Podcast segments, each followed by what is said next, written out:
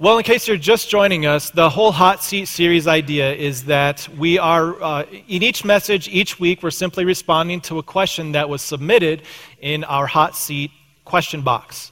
And we found plenty of content to take us well through eight weeks. Today's the last part. And uh, we've, we've got so many good questions that we're kicking around the idea of maybe doing this again in a year or in, the, in two years, but making this kind of a recurring thing that uh, we get to do here at Bethlehem. Uh, so many great answers, and uh, I'm sorry, so many great questions, and I hope the answers were great too as, as we got to go through them. So today is the final part, and today the topic is going to get us into prayer. Now, prayer is something that usually every year or two we have a series dedicated just to talking about prayer. But the question we received in the box was a question that we haven't really addressed, at least not recently, here at Bethlehem. So we thought this would be a good opportunity to go ahead and address the issue. The question that came out of the box was this Does prayer change things? Does it change things? Now, what the question implies is this there is some tension between the nature of prayer and the nature of God.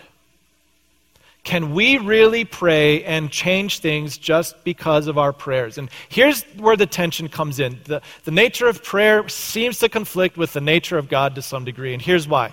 See, the nature of prayer is that we make observations about daily life.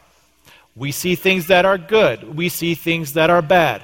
And in prayer, we send our intel up to God to let Him know what's going on we thank Him for the good parts, and we ask Him to adjust the bad parts. That's kind of the nature of prayer, right?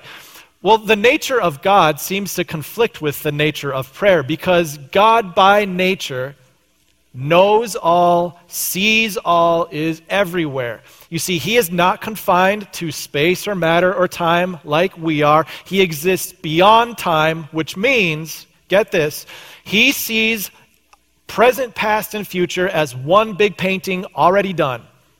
He is anywhere and everywhere at the same time. Now, this is mind boggling for us. And so, uh, just to kind of hitch that idea onto a picture, I just want you to imagine a big guy in a little suit. Just picture a really big guy in a little suit for a moment here. And this big guy in this little suit, you know, he gets into that suit, but as soon as he flexes and moves down, that suit splits into half, story over. That's what would happen if God were to inhabit this universe. If the Creator would step inside of His creation, it would split apart because it cannot confine the one who created it. what does that mean for prayer? It means he knows all, He sees all. Who are we to tell Him what's going on inside of His creation? There's another part to this. You see, I don't know if this is true of you, but with me, I get really, really impatient when my kids get bossy with me. Like when they think they know a better way or a better plan and they kind of impose that on me. Uh, for example, if my kids, you know, evening rolls around, Dad, I want a snack. Dad, I want a sandwich. I'm like, well, okay, good for you, first of all, but I've, I've come up with two words, two words that when my kids get bossy or testy with me, I have two words. It's like my go to phrase, and you can totally steal this if you want to. But when they say, Dad, I want this, or Dad, I want that, without saying like please or being polite, I say, That's nice. I want a sandwich. That's nice. You should probably get a job and go buy some bread and get yourself a sandwich. If you ask me nicely, I might share my bread with you and my jelly and my peanut butter, but that's nice. When my kids get bossy with me, I'm, that's nice. You go ahead and do that on your own. Is that how God views our prayers? The creature is telling the creator what to do. God, thank you for this part, but could you change this over here? And God's just thinking, oh, that's nice. That's cute. You're telling me what to do. Yeah. Go have fun with that. Go ahead and, and find it for yourself. There's the, the nature of God seems to conflict with the nature of prayer, doesn't it? And so, right off the bat, I just want to acknowledge that when it comes to prayer, God does not need your advice and He doesn't need your approval, in order to do something. He's been doing fine without you before you were born. And he was, he'll do fine without you after you're gone. He doesn't need your intel, your observations, your insights, or your approval before he does anything. That's his nature. But does prayer change things? The surprising answer is yes. And since the question for the series was a yes or no question, I could just leave it at that. Yes, prayer changes things. Let's close with prayer. But here's where our curiosity has to lead us. You see, we see this conflict between the nature of prayer and the nature of God, but when we see God inhabit this creation, taking on the very nature of man, flesh and blood, when the Son of God was here, he taught people to pray. And he modeled prayer for people to see. When God was physically among us, He told us to pray. And for that reason alone, we should search out the answer well, does prayer change anything? And what we're going to see today is that yes, it absolutely does. Now, what we're going to get into today is definitely not prayer basics. Jesus taught prayer basics. Uh, there's a few sections where he taught people how to pray. He told them the Lord's Prayer. Um, but what we're going to look at today is kind of jumping into the deep end of the prayer topic. We're going to look at something written by James, the brother of Jesus. And he's writing a letter to try to encourage people, among other things, to be better prayers. And so, as we're going to dive into this, he's going to unlock a, a, several different areas of life or several different reasons wh- why prayer changes things. And as he does so, I'll kind of leave it up to you to make your own conclusion because what we come to next week in our new series is going to dive into this a whole lot more. But we're going to dive into uh, James chapter 5, and it's here that James gives some life situations where he says, if you notice this, that's your cue to pray. If you happen to do this, that's your cue to pray. He says, these are times when you should, because these are times when things will change.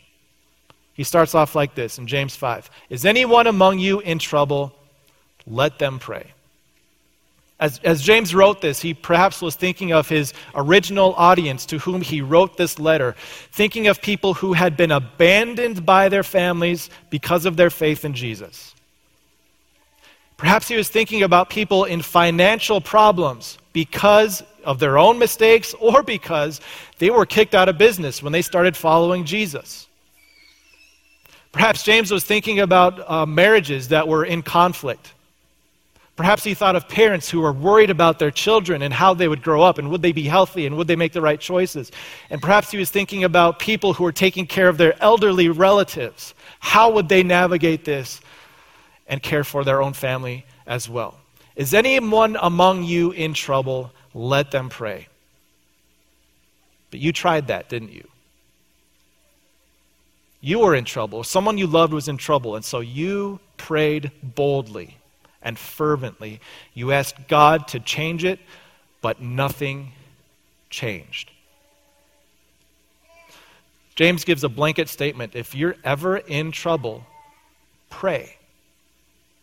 And before you raise your arm and say, Yeah, I tried that, prayer doesn't change anything, there is something that changes. Before we get to that, here's what else he said. Is anyone in trouble? Let them pray. Is anyone happy? Let them sing a song of praise. The, the last phrase here, let them sing a, uh, songs of praise, that's one word in the Greek. And that makes English translators really angry when we have to translate one word into many. But the idea is psalm it. Uh, sing a psalm. Sing about it. Praise God about it. When you're happy and you know it, sing to God and praise Him for it. Now, you, maybe James had in his mind people who had healthy, thriving marriages. Their kids were grown up and, and successful, and they had enough saved so that they didn't have to worry if hard times would come.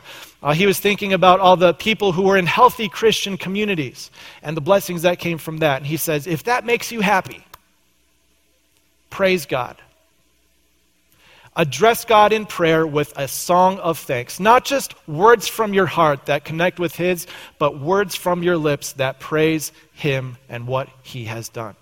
And you might be thinking to yourself, well, in good times, I don't want things to change. But here's the thing when things are bad, things, you might want things to change. When things are good, you might need something to change. And in both situations, that thing is you. When you take the troubles that are burdening your heart and you take them and you give them to God in prayer, they become a lot less real quick.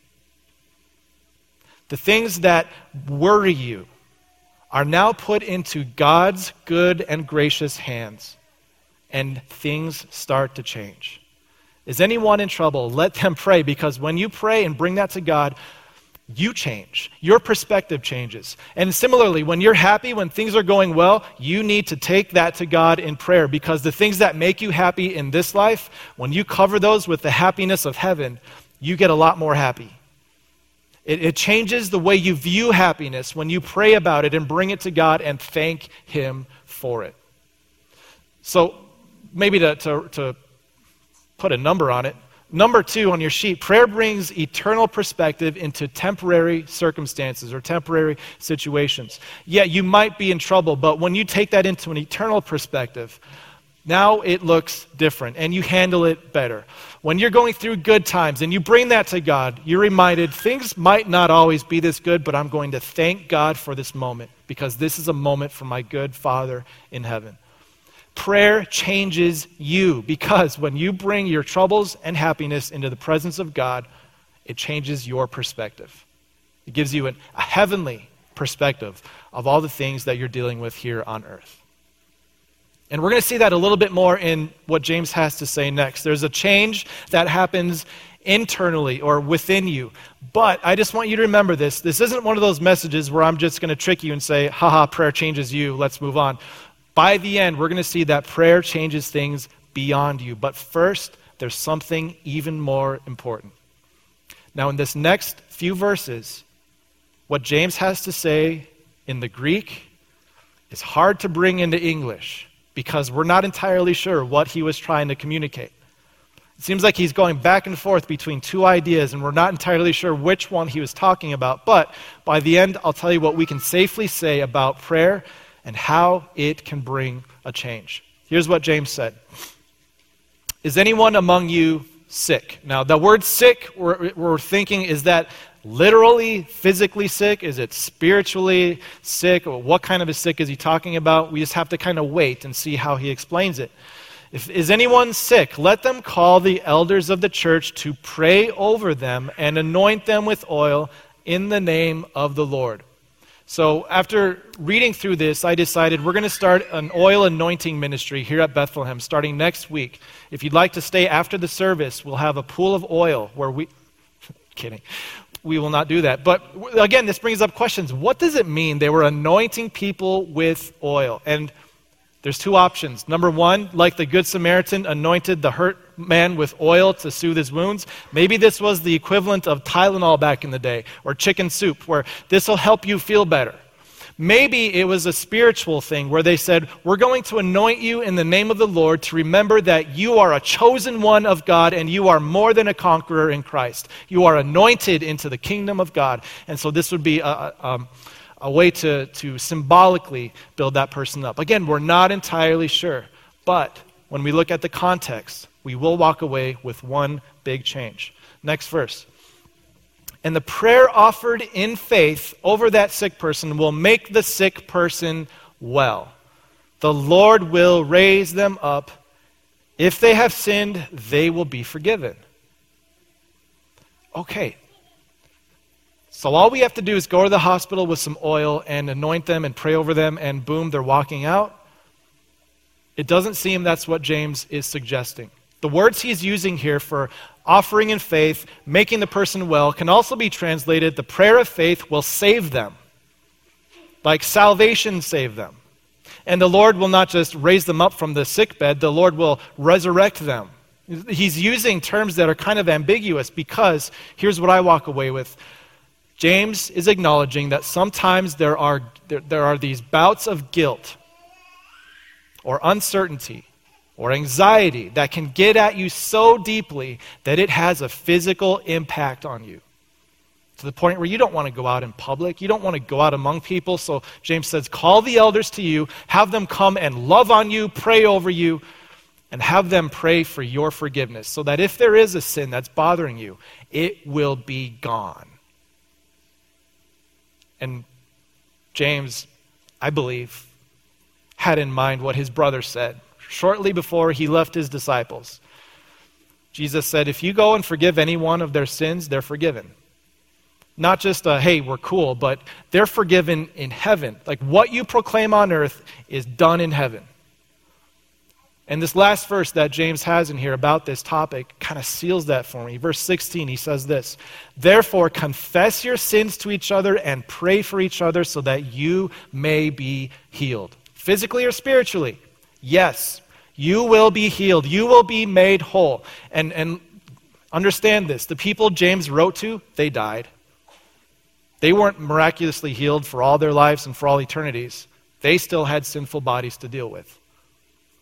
Healing happens in the heart. Sometimes, when we don't remember that, we can be so distracted and we wander so far that we can get sick. Sick spiritually, that has an impact on us physically and emotionally, all the way. So James pleads with them do not forget the power that was given to, to the to the followers of Jesus Christ that when you forgive someone their sins, end of story, they are forgiven. When you pray for their forgiveness, that is a powerful, powerful thing. So, the third thing to remember from today is that prayer aligns your heart with the love of God. Prayer does not win you forgiveness, prayer does not merit you forgiveness. Prayer is a way to put yourself in the presence of the God who forgives you to confess your sins to Him, and to receive without a question His forgiveness. That aligns your heart in such a way that it changes your perspective on life. So, so where we've come so far, sometimes prayer aligns your mind to the will of God, and sometimes prayer aligns your heart to the love of God. But it gets even bigger than that. We could end here and say, This is amazing in and of itself. Prayer changes us so much that we should just make it a regular habit no matter what. But as James go on, goes on, he says, There's even something beyond yourself that you have influence over through your prayers. He starts it off like this He says, The prayer of a righteous person is powerful and effective. It has great capability, but it can also cause great effect. Who is this righteous person, and what are these effects that he might be talking about? Well, he gives us an example. He knew that his readers, his original audience, would be familiar with this great prophet named Elijah. Elijah did a lot of great things, but there was one thing Elijah did that really illustrated the power of prayer to change things. He says this Elijah was a human being just as we are. He prayed earnestly that it would not rain, and it did not rain on the land for three and a half years. Now, before I was born, my older brother Mike really wanted to go to the zoo. And it was all planned. They were going to the zoo on a certain day. But the forecast and the weather outside made that impossible. It was raining, and it was a 100% chance of rain for the next day solid. So my brother Mike got down on his hands and knees. I don't know how old he was, maybe eight or 10. He got down on, on his hands and knees and he prayed that it would stop raining. Now, what I learned after the early service is that my dad was in the other room praying for the rain to continue because he did not want to go to the zoo. But wouldn't you know it, the sky completely cleared up and they were able to go. Amazing. Elijah prayed that it would stop raining, and it stopped not for a day, three and a half years. Thousand days, no rain. And you might say, well, that's just odd coincidence that maybe he timed it with the beginning of a drought, but it goes beyond coincidence when you see what happened after three and a half years. Again he prayed, and the heavens gave rain, and the earth produced its crops. Within a day, within a few hours of his, of his prayers for rain, the, the, the heavens opened. Now, you might be thinking, I want some of that. Whatever he's got going on with this prayer thing, I want to be able to do that too. I could do all sorts of great stuff. I would have no more financial worry. my team would win today. Things would change at work. My kids would be healthier, happier, more successful, more independent.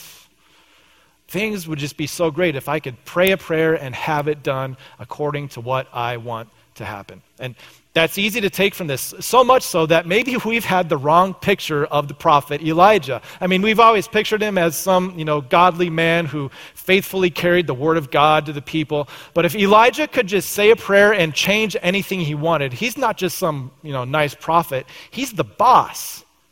He could do whatever he wants. He could just make his finger snap and boom, things are different. But in order to understand why Elijah's prayers were so effective, you need to back up and see that this wasn't just his thing that he was doing. Look back at 1 Kings chapter 18, and here's the situation. So the word of the Lord came to Elijah Go and present yourself to Ahab, and I will send rain on the land. You see, this wasn't Elijah coming up with a plan that he wanted. His prayer for rain was simply his way to participate in God's plan. Last weekend, thanks to the generosity of some friends, and because they went out of town and they couldn't use the tickets, I was able to take my son to a football game, uh, the Golden Gophers football game last weekend when they faced Northwestern.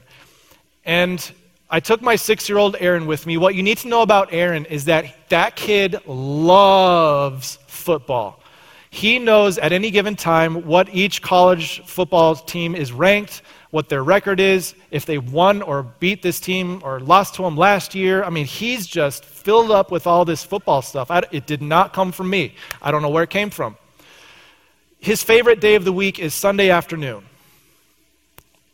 and Sunday evening, and Monday night, and Thursday night, and Saturday, all day Saturday. He's just in heaven. He loves football. And so when, when I told him we could go to this Golden Gophers football game, he was so excited. But last Saturday when we went, it was really cold really cold. I'm like 10 degrees plus. There's like a 20, 30 mile an hour wind blowing through the stadium. So this is right before the game when we went out onto the field and we were there early. We were watching things. He was having a great time.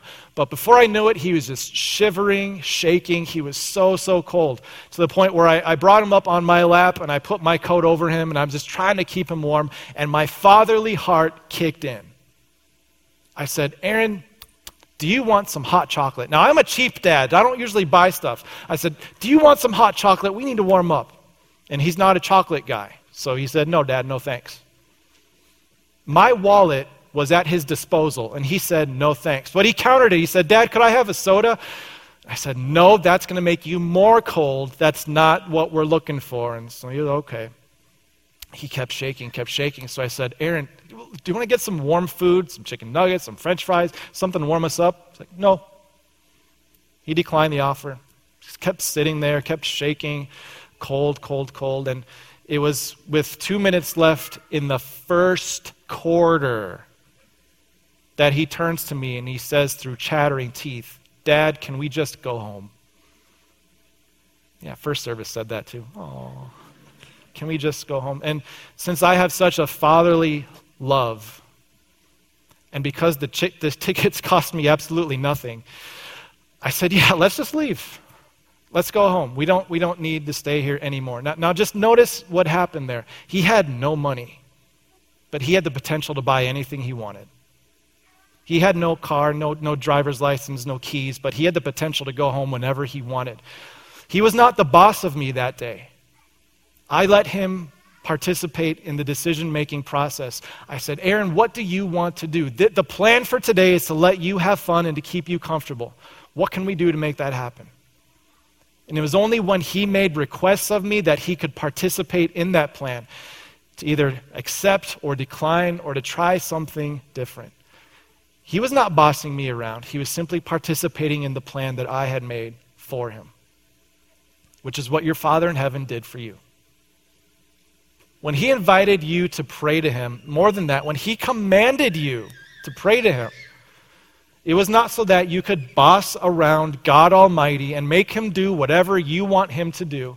It was because, as a good father, he wanted you to participate in the plan he had. What plan? You see the plan the night before Jesus died.